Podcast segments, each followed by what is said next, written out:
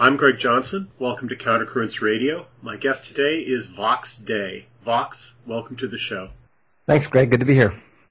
Well, I recently discovered your work. I'm ashamed to admit it, but your interests had not really intersected with mine until you published SJW's Always Lie, and my friend Ann Sturtzinger wrote a review of it for Countercurrents, my webzine, and I decided I'd read you myself, and I thought this was a really excellent book, and it's on the required reading list for all of my readers. I'm expecting book reports in my inbox tomorrow morning from my inner circle, so to speak. They should all be reading it. And I wanted to just get to know you a little bit better, get to know your political philosophy, get to know how you came to be the author of this book. So can you tell me a bit about your worldview? How would you describe your political philosophy, and who are some of the intellectual influences on its formation? I would describe myself as a Christian Western civilizationist. I've been a libertarian for a long time.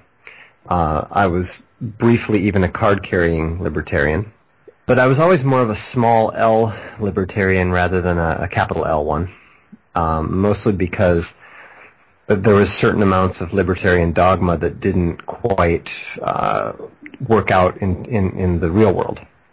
And then as time went on, it became readily apparent to me as I traveled around the world, as I lived in different countries, as I learned different languages, it became apparent to me that the abstract ideals that we often tend to follow in America in particular are not really relevant to most of the world. You know, you can talk about. I was being interviewed by a reporter from Le Monde in Paris about 2 months ago, and he had absolutely no idea how to even describe the concept of libertarian to his readers.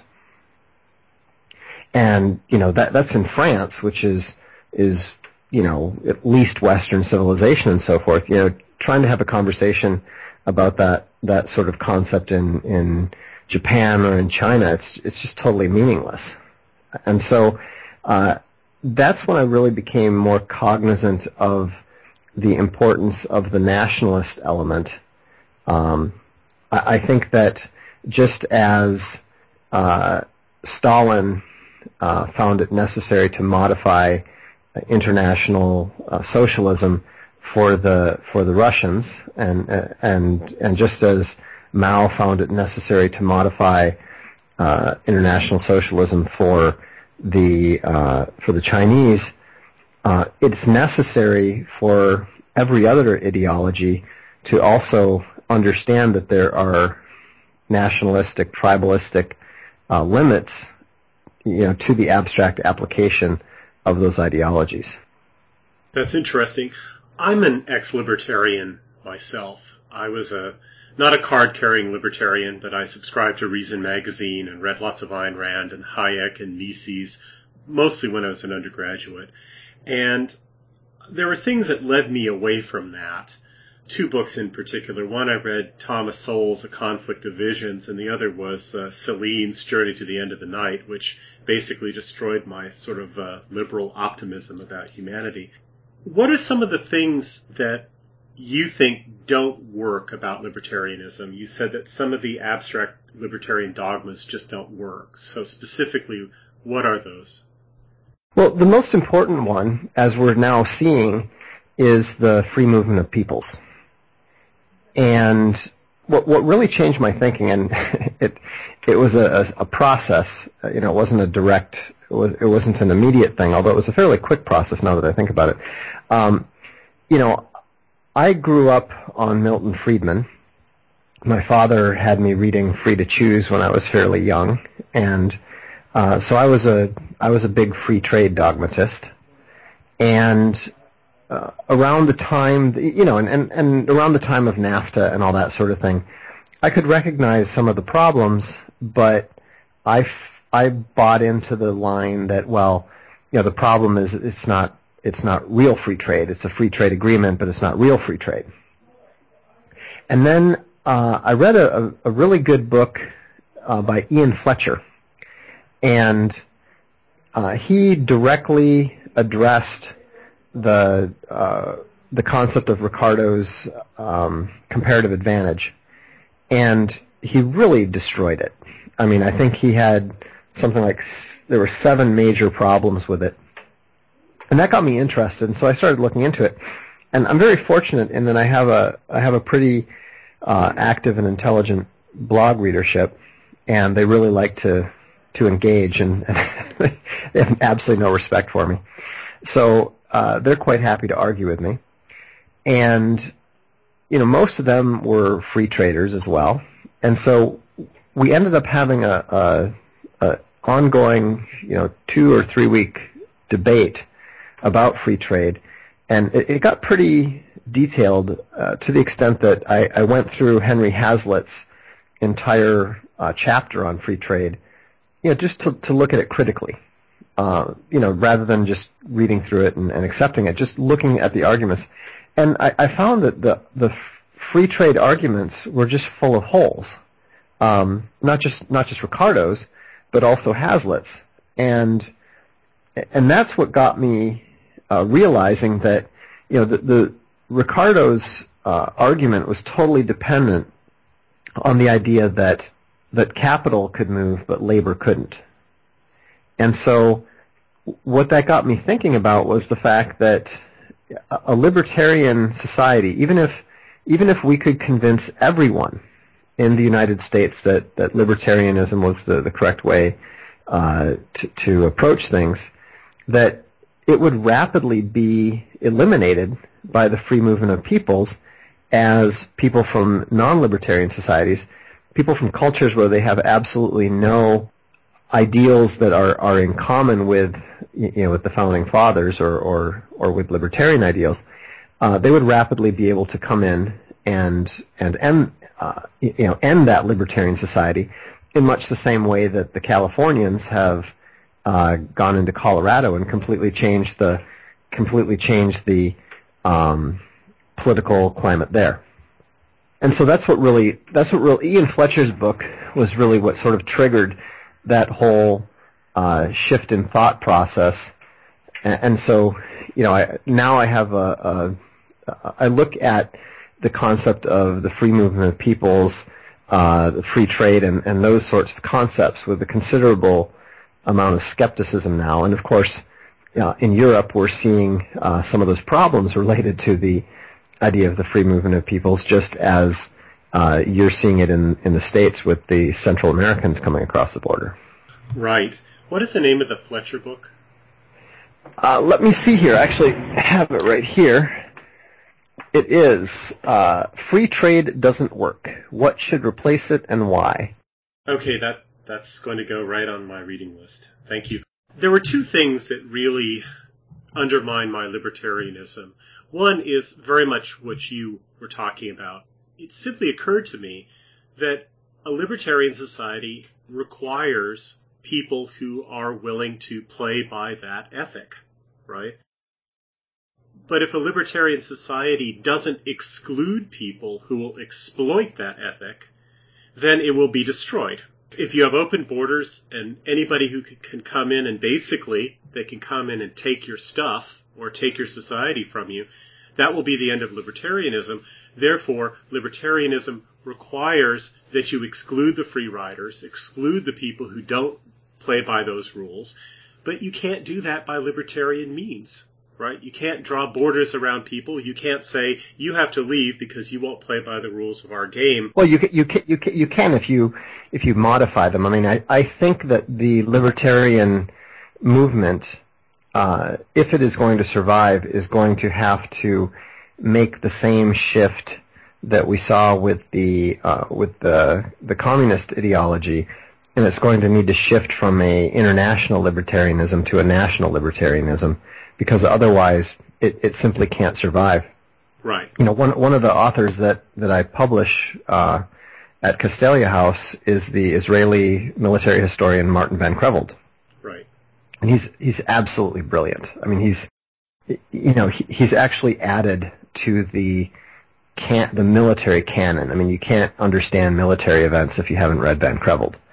And the thing that's fascinating to me is we were talking, and we have a military sci-fi, military fact anthology that we publish every year called Riding the Red Horse. And so I called Martin up and said, hey, you know, I'd really like you to write, to contribute something, contribute an essay to it. And he said, yeah, okay, I'd love to. And he did. And he sent in this phenomenal essay on migration and war.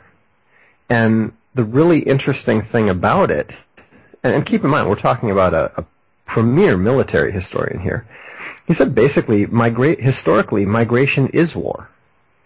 You know, when the Helvetii invaded the Gaulish lands, and Caesar went and ended up defeating them after they beat the Roman legions previously.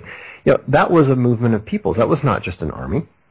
And it's the same with the Goths. It's the same with the Huns. It's the same with the Mongols.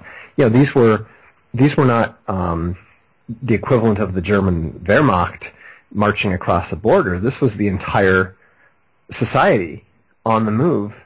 And so, you know, the distinction that we make between immigration and war is really a relatively modern one, and it's largely an artificial one as well. I would agree with that. I said this some years ago, I think in an interview with Dennis Fecho, we were talking about this very topic, and I said, looking at the late Roman Empire, looking at the barbarian invasions, these were not armies blitzing across borders, right? These were large migrations of people, and the Romans were constantly bringing these people in and settling them in their lands to work for them and fight for them and things like that. The Romans thought this was working out quite well for them, right up to the point when it wasn't. Well, sure, that's the problem, because it does work fine for a while, typically it's the same reason. It's connected to the same reason that central banks, you know, keep interest rates low, and the same reason that kids don't do their homework until the night before. I mean, it is a normal human thing to put off the difficult task as long as possible. And unfortunately, one way that a society can put off some of its problems, put off facing those problems, is by, you know, permitting large migrations to enter, and of course, you know, the price of that usually is the eventual collapse of the society. Right. And in the short run, it does serve short-term elite interests, which is why it's permitted in the first place. Cheap labor, right. Soldiers for the legions, whatever the motives were, or just because it's easier to go along with this for a little while than raise an army and repulse it. And yeah, eventually, though, you find that you've been replaced in your own homeland. And when Rome was sacked, it was sacked by people who were settled for generations inside the Roman Empire itself. It wasn't a long march for them to get to Rome and sack it. Right. They were already there. And I think that looking at what's happening in Europe today and looking at the United States today, it's exactly the same process. And the ironic thing is that it's actually much worse in the USA than it is in Europe, even though people don't realize it, because they don't. Most Americans don't understand that the Muslim population in Europe is about 5%. It's actually a little less than 5%, and so, you know, whereas the Hispanic community in the United States is pushing 30%. Right. And so it's and also the European nations have a much stronger, much more active sense of nationalism. You can't be German. You know, if you meet, I was up in Cologne a few weeks ago, and there was a Turkish gentleman who was my taxi driver, and we were talking a bit, and he had been, you know, in Germany for something like 27 years or 30 years or something, and he still considered himself to be Turkish. You know, right. He's not. Whereas if someone has lived in the States for 30 years, people say, oh, you're an American. You're an American now. Whereas the Germans would never reach that conclusion. Right.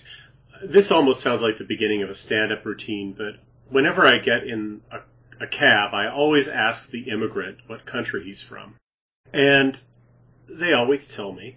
And then I always ask, when do you plan to go back? I put it in the most naive possible way. And there's only been one instance where somebody got upset with me for asking that question. Usually they get really thoughtful, and they would say things like, well, I've been here for 20 years, and I thought I would go back very soon, but I just sort of got caught up in things. And I, ask, have they gone and visited their homeland? Oh, yes. A lot of these people, especially if they come from Asia or Africa or the Middle East, they don't feel like they're Americans. They feel like they're exiled Afghanis or exiled Eritreans or whatever. Well, it's not difficult for me to understand this because I've lived in Europe now for nearly 20 years, mm-hmm. and we made the decision to leave, and we have integrated pretty fully. Certainly the kids consider themselves that the kids don't consider themselves to be Americans at all. But because we don't go back, we don't visit it. We're still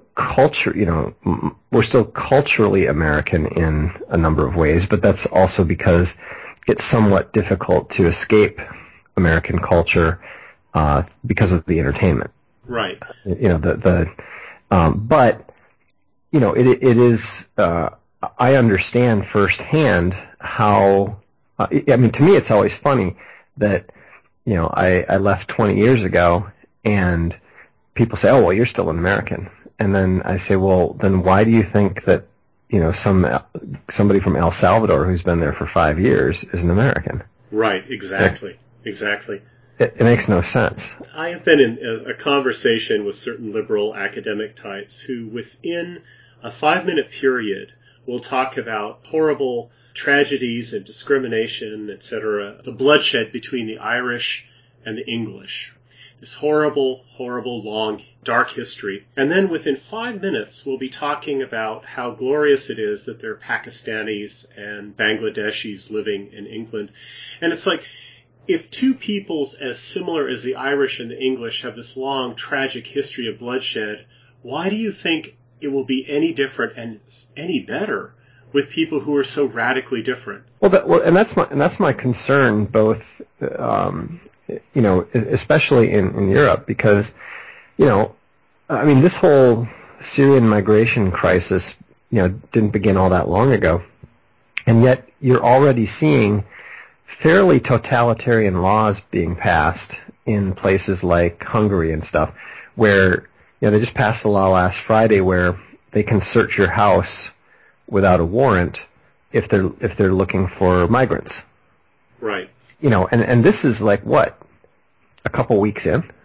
I mean, can you imagine how what sort of laws they're going to be passing and what they're going to be permitting and what the governments are going to be doing if they don't get this flow to stop fairly quickly? Right. It's going to be, I'm afraid that it is going to be, absolutely horrific. And the problem is that it's the open borders people who are going to be completely to blame. None of this needed to happen. This is a completely unnecessary, crisis that has been created. I agree. It sort of illustrates Sam Francis's notion of anarcho-tyranny, too, because on the one hand, if you're a Hungarian citizen, this is profoundly upsetting, and it's basically an across-the-board loss for you if you're a Hungarian citizen.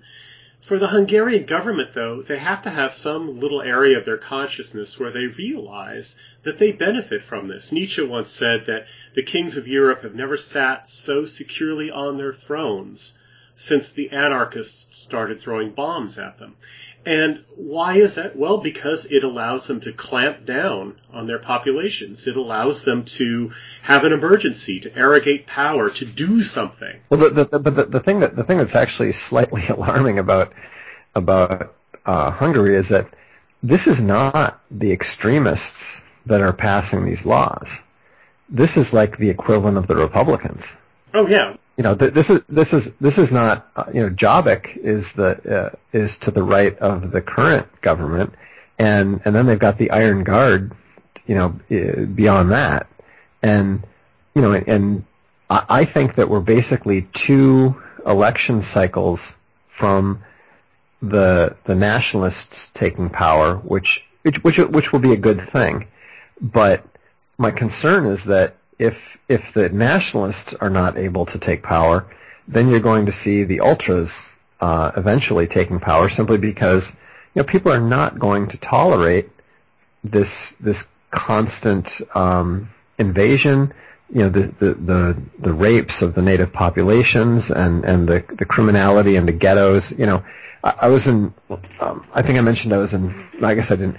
Yeah, well, when I was in Paris, it wasn't that same trip, but on another trip to Paris, it was extremely comical in a very dark way. If you've got a black sense of humor, I was walking through the Jardin Nelson Mandela, which is the, you know, a garden square sort of thing dedicated to Nelson Mandela. Oh, spare me, God! And there were about 60 Africans just kind of lounging around. Yeah, not causing any trouble, just, you know, hanging out, enjoying the sun, which was fine.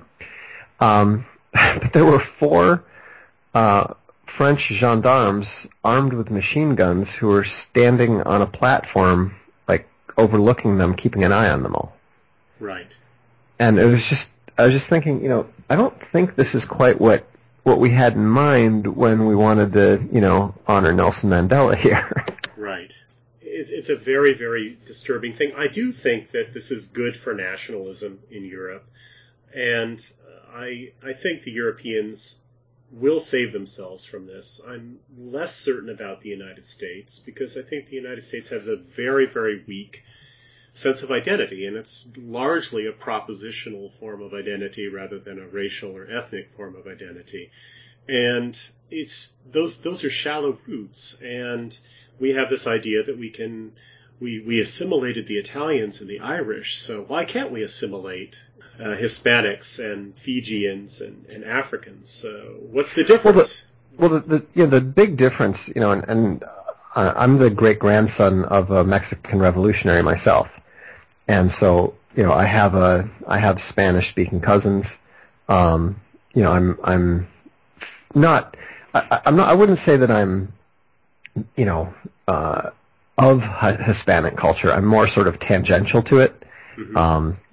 But, you know, the thing that people don't understand about Hispanics is that they do have a functional culture. I mean, the way that they live works, but it's very, very different than American culture. I mean, you know, you can see it when you go to, you know, south of Los Angeles now.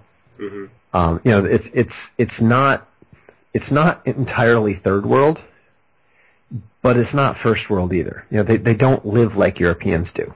Right. They're just, you know, we were driving through Switzerland once, and we saw this woman who was actually vacuuming the sidewalk. That's great. That would never ever happen in a Hispanic community. You know, it's just and you know, they just don't keep things up. They're not as they're not as uptight about things. And it's not all a bad thing. It's actually, you know, it's actually a you know, where we live in Italy, it's actually similar in some ways, because, you know, don't worry about it. You know, you can deal with the problem tomorrow. The problem is still going to be there tomorrow. Right. Don't worry about today. Let's just have a drink and enjoy the nice weather. Right, right. You know, it's not a horrible thing. It's not a bad thing, but you're not going to get to the moon that way. Right, exactly. An Italian friend of mine years ago said that his mother or grandmother had this little saying that every morning the housewives of Switzerland sweep the streets and deposit the dust over Italy. And so it doesn't surprise me now that they're using vacuum cleaners. That's a new one on me. I'm going to steal that as a story. One of the things that struck me as a point of disagreement with your book, it was not an explicit point in your book that I was disagreeing with, but it's sort of an assumption, is that you don't seem to think that identity politics as such is legitimate. Is that correct, or was I just reading that into it? Well, it depends what the identity politics are. I mean, I think that nationalism and tribalism are not only legitimate, I think that they're virtually unstoppable forces. Okay, that's useful. Thank you. But I think that identity politics of the sort where, you know, you decide that you're really a dragon and I decide that I'm really a little girl, that's just absurd. That's it's not real. It's basically a false form of identity politics. And the thing is, the left, ironically enough, either denies or embraces the first form of identity politics, depending upon what the identity is. You know, it's fine to practice. I mean, ironically, it's fine to practice Hispanic identity politics, even though virtually no Hispanic people consider themselves to be Hispanic. Right. You know, my cousins are Mexican; they're not Hispanic. Right. Yeah, they don't think of themselves as Hispanic or Latino or whatever. Whereas they don't recognize anything from white Anglo-Saxon Protestant identity. You know, you're not allowed to have a political identity that is based on that. Right. So, but you can, of course, you know, declare yourself otherkin, and then we're all supposed to, you know, respect the idea that you're really a llama. Right, exactly. So much of the left now just seems to be humoring and patronizing crazy people. Well, I think it has something to do with something that both Orwell and Dalrymple have said, which is that, you know, once you can convince someone to accept the idea that 2 + 2 = 5, you can get them to accept anything. Right. And so, you know, they don't care what the lie is. They just want you to indicate that you're willing to submit to it. You know, right. Because it's the lie, it's the fact of the lie that is the important thing. And I think that's one of the reasons why, you know, I tend to be very unpopular in certain circles, because, you know, my single guiding point is to attempt to ascertain and stand by the small t truth in the name of the large t truth, and you know, that's what I try to stand by, and I don't really concern myself much with whether it makes you feel bad or someone else feel bad or even me feel bad. You know, there's a lot of uncomfortable truths out there that, you know, I would like to be able to reject myself. Right, right. But that way lies madness. Exactly. The main objection that I have to mainstream conservatism in the United States is that it will not embrace identity politics for white people. The battle in America today is a battle of identity politics, but they want to remain above that. The enemy is invading us from the north, right? They're invading us along the identity front. They're fighting us on the identity front. And mainstream conservatives refuse to go where the battle is. They refuse to engage on issues of identity. Instead, they want to go and they want to, you know, fight on another front, right? They're not engaging the enemy, and I don't think they can win that way. Well, they can't win that way, but one of the fundamental problems that you have is that they're, you know, in the same way that there is no Hispanic identity, there is no white identity. You know, when you talk to someone, you know, if you go up to someone, and I'm not talking whether you do it now or whether you did it 30 years ago, you know, if I went up to my friend and said, hey, you know, what are you? He wouldn't say that he was white. He would say that he was Swedish and Norwegian. And so I think that the attempt to build any sort of white identity politics suffers from the same problem that the Hispanics have. And if you think about it, the Hispanic identity has been very, very unsuccessful politically compared to its numbers. How so? Well, I mean, if you just look at the number of, quote unquote Hispanic people in California, mm-hmm. and you look at the number of Hispanic politicians, they are woefully underrepresented.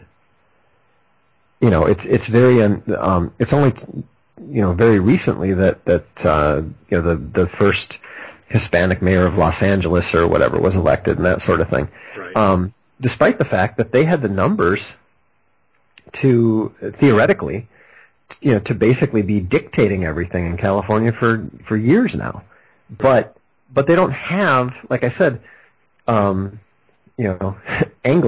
as they tend to call whites, they don't have that Hispanic identity. They're Mexican, they're El Salvadoran, they're Guatemalan, and so forth. And so it's just a I think that it's not just fear of being called names. It's also the fact that there is no white identity per se. There are the different European nations and the echoes of them in the USA. I think yes and no. I had a meeting in California. It was a gathering of Countercurrents writers and readers and donors, and there were 38 of us in the room, and I asked how many of the people present were of some kind of unmixed European ethnic group, right? Meaning that they weren't German, Norwegian, Spanish or whatever, that they were just Scottish or German. It turns out that only two people in the room were of unmixed European ethnicity, and both of them had been born outside the United States. One was born in Germany, one was born in Scotland. Right. I understand that, but that's you're talking about DNA there. You're not talking about the culture. You're not talking about the way that they were raised and how they identify themselves. Like I said, it's just not. I mean, I've lived in Europe for 20 years. Mm-hmm. The sense of national identity is so much stronger here. Oh, I totally agree with that. You can't even compare it. And what I'm saying is that is part of the challenge that I've never heard anyone talking about, is just the fact that the white identity is not not any stronger than La Razza Cosmica, as the Hispanics, the Hispanic intellectuals call themselves, the cosmic race. Right. I think that is changing, because I think that in the United States, what you're getting is a kind of generic European. But they don't. That's the thing. I've written on this several times. One of the biggest problems that people say, oh, we successfully integrated the Irish, we successfully integrated the Italians, and all that. We didn't really. If you look at the political history of the USA, it is very, very clear that the Irish, the Italians, and especially the Germans and Scandinavians in the Midwest, not the Germans who came first, but the Germans who came later and settled in the Midwest, they have never ever understood the rights of Englishmen. Mm-hmm. They've never had any history of it. The whole Magna Carta, limited government, all that sort of thing is totally and utterly foreign to the European immigrant populations that came in the later waves. And I don't think it's an accident that if you look at a lot of the changes, the crucial changes that took place, especially when you get to like the 1965 Immigration Reform Act, I don't think it's an accident that you had the Irish grandchildren of immigrants who were had a very different perspective on it than the Anglo-Saxons, who had settled the country in the first place. And so, now I'm not, that's not a hill that I'm willing to go to battle on, just because it's a huge subject and it's not one that I've really seen very well studied. But I do think that it is a mistake to assume that all these people coming from a Napoleonic law, Roman law traditions, which I see over here, because the legal systems here are very, very different than either in England or the States, because they came from these different intellectual traditions. I don't think that they really ever truly grasped some of those concepts, and I think that is something that factored into how the USA transformed over the last 60, 70 years. Yeah, I can see your point there. Again, 1965 is 50 years ago. There have been two generations since then. I meet people who have, fascinating, exotic German names, and I'll ask them, wow, what an interesting German name. Where does that come from? They don't even know it's a German name anymore, right? They're just a generic white American middle-class person. I do think that's happening more and more. I know this Greek guy, and I asked him about his ancestry, where his family came from in Greece, things like that. That was two generations ago. Doesn't mean anything to him. Well, sure, but the thing, but the problem is that just the fact that they're generic, that they don't know anything, and that they're just kind of generic white, doesn't mean that they're going to care about the generic white thing the way that their Lutheran, Scandinavian, grandparents would have cared about that identity. And I think what you're going to see happening is that it's not until people begin to suffer from the aggressive identity politics of other groups, that identity begins to really coalesce and harden.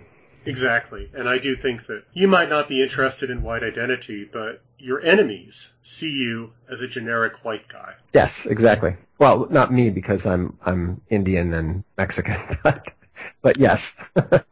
Hell, your SJW enemies still want to call you a generic white guy. Yeah, that's true. Yeah, which I think is fascinating. I love the fact that these monolingual idiots who are, just white liberals, they try to get on my back about being some, white Republican conservative guy when I speak Italian, German, French, some Japanese. I haven't lived in the States for 20 years, and I've never voted for a Republican for president. Right. They have basically, they're so focused on this template of the enemy that if you're in opposition to them, they're gonna cram that square peg into that round hole by any means necessary. Exactly. They have a script, and there's nothing is going to get in the way of reading their script out. Let's talk about the SJW's Always Lie book. Why do they always lie? What's going on there? Well, I think first and foremost, it begins as a defense mechanism.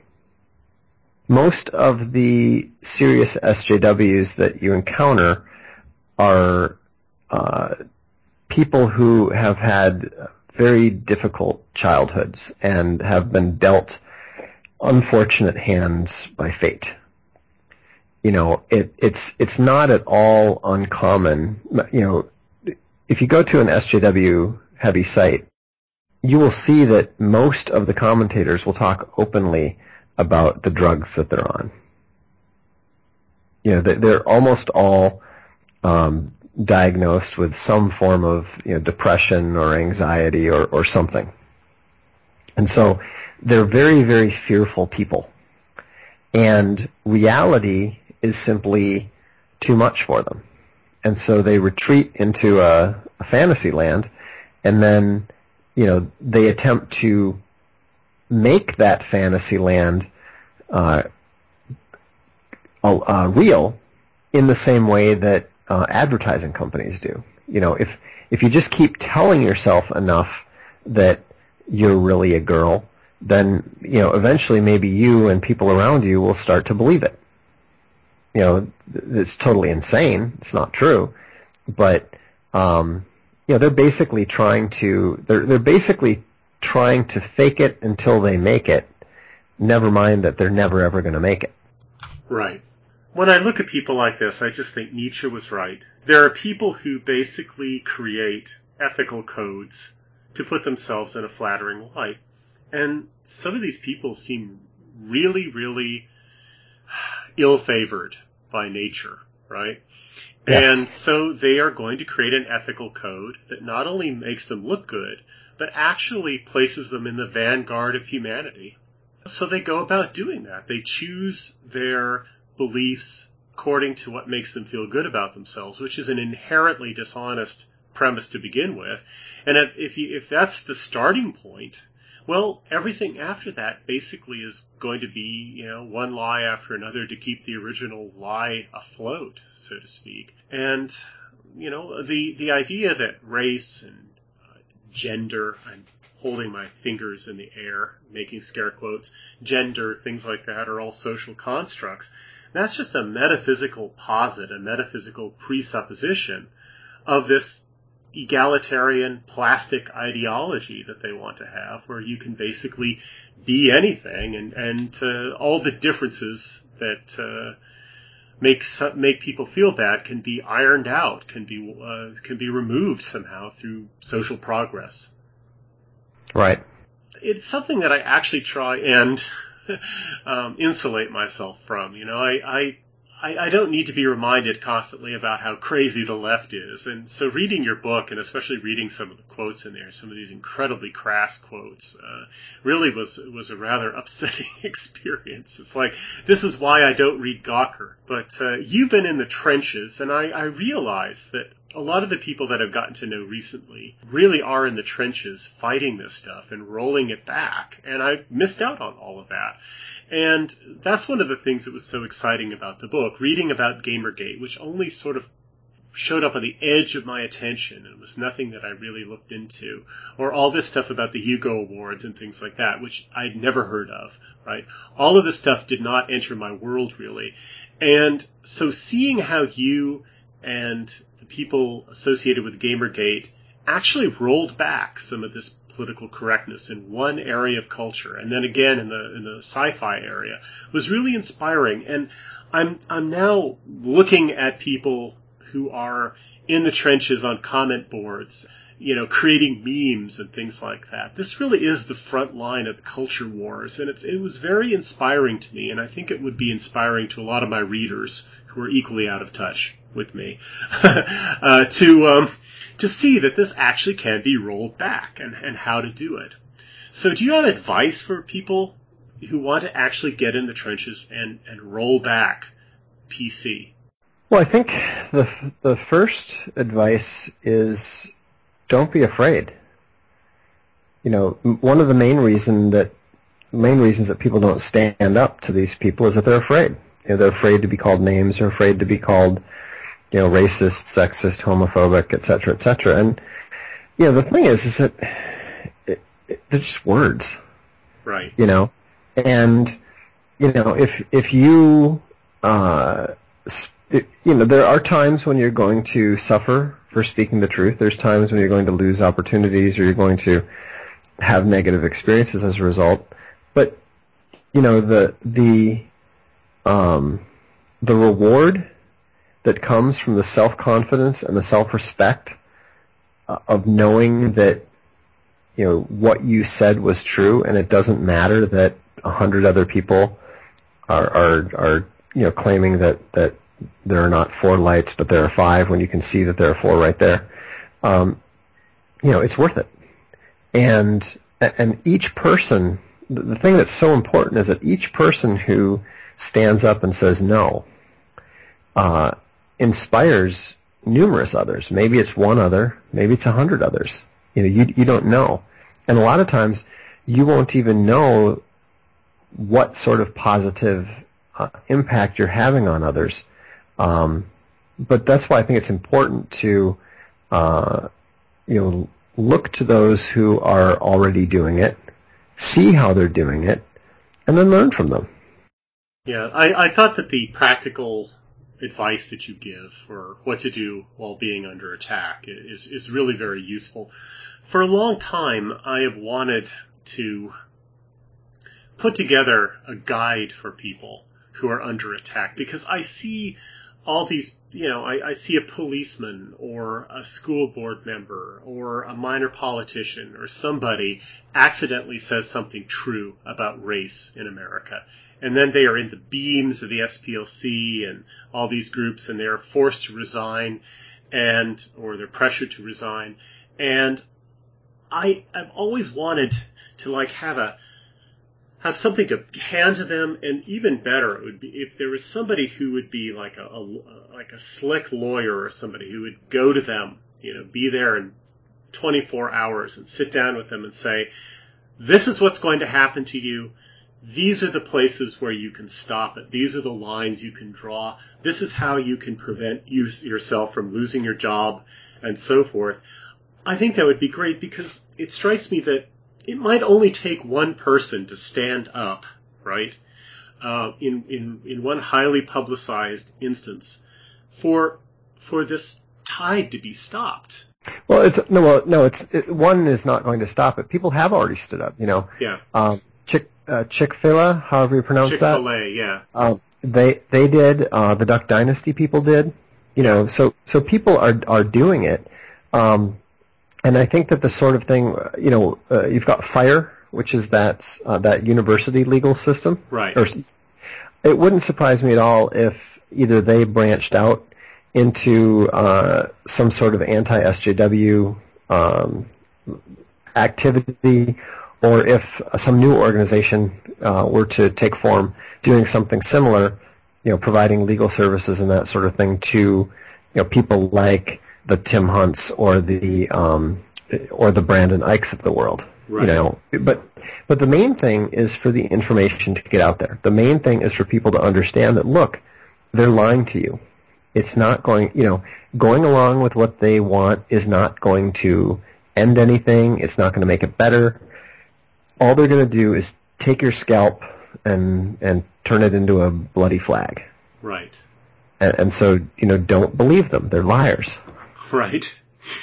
I mean, the tendency that so many wide-eyed, good-natured, Americans have is to treat other people as acting and speaking in good faith, as thinking that an apology will actually produce atonement and, repair a relationship and help you move forward with your life. And it's very, very hard for people to wrap their minds around the idea that they're dealing with a kind of mafia of people who can very, very carefully imitate those sorts of moral behaviors and attitudes. But they're only doing it to gain advantage against you, and they're only going to use it to destroy you. And once we stop treating these people as members of the same potential society, right? That's what we want. We have this idea that we have a great way of life, and that if we're just open to others, that they'll see the light and want to be part of it, which puts us at a disadvantage when people have no such intention, but they're good at faking our kind of language. We have to get people to realize that, these people may walk and talk like human beings, but they belong to a slightly different species, right? They don't want to be part of your society. They want to destroy you because they want to destroy our society and replace it with some kind of totalitarian system, which basically seems to boil down to patronizing crazy people. Right.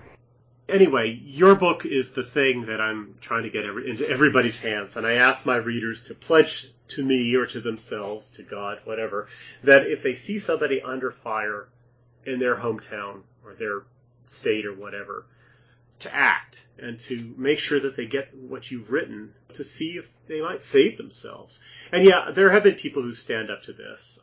And it's not necessarily going to be the case that one person standing up will be the one who makes the difference and starts something.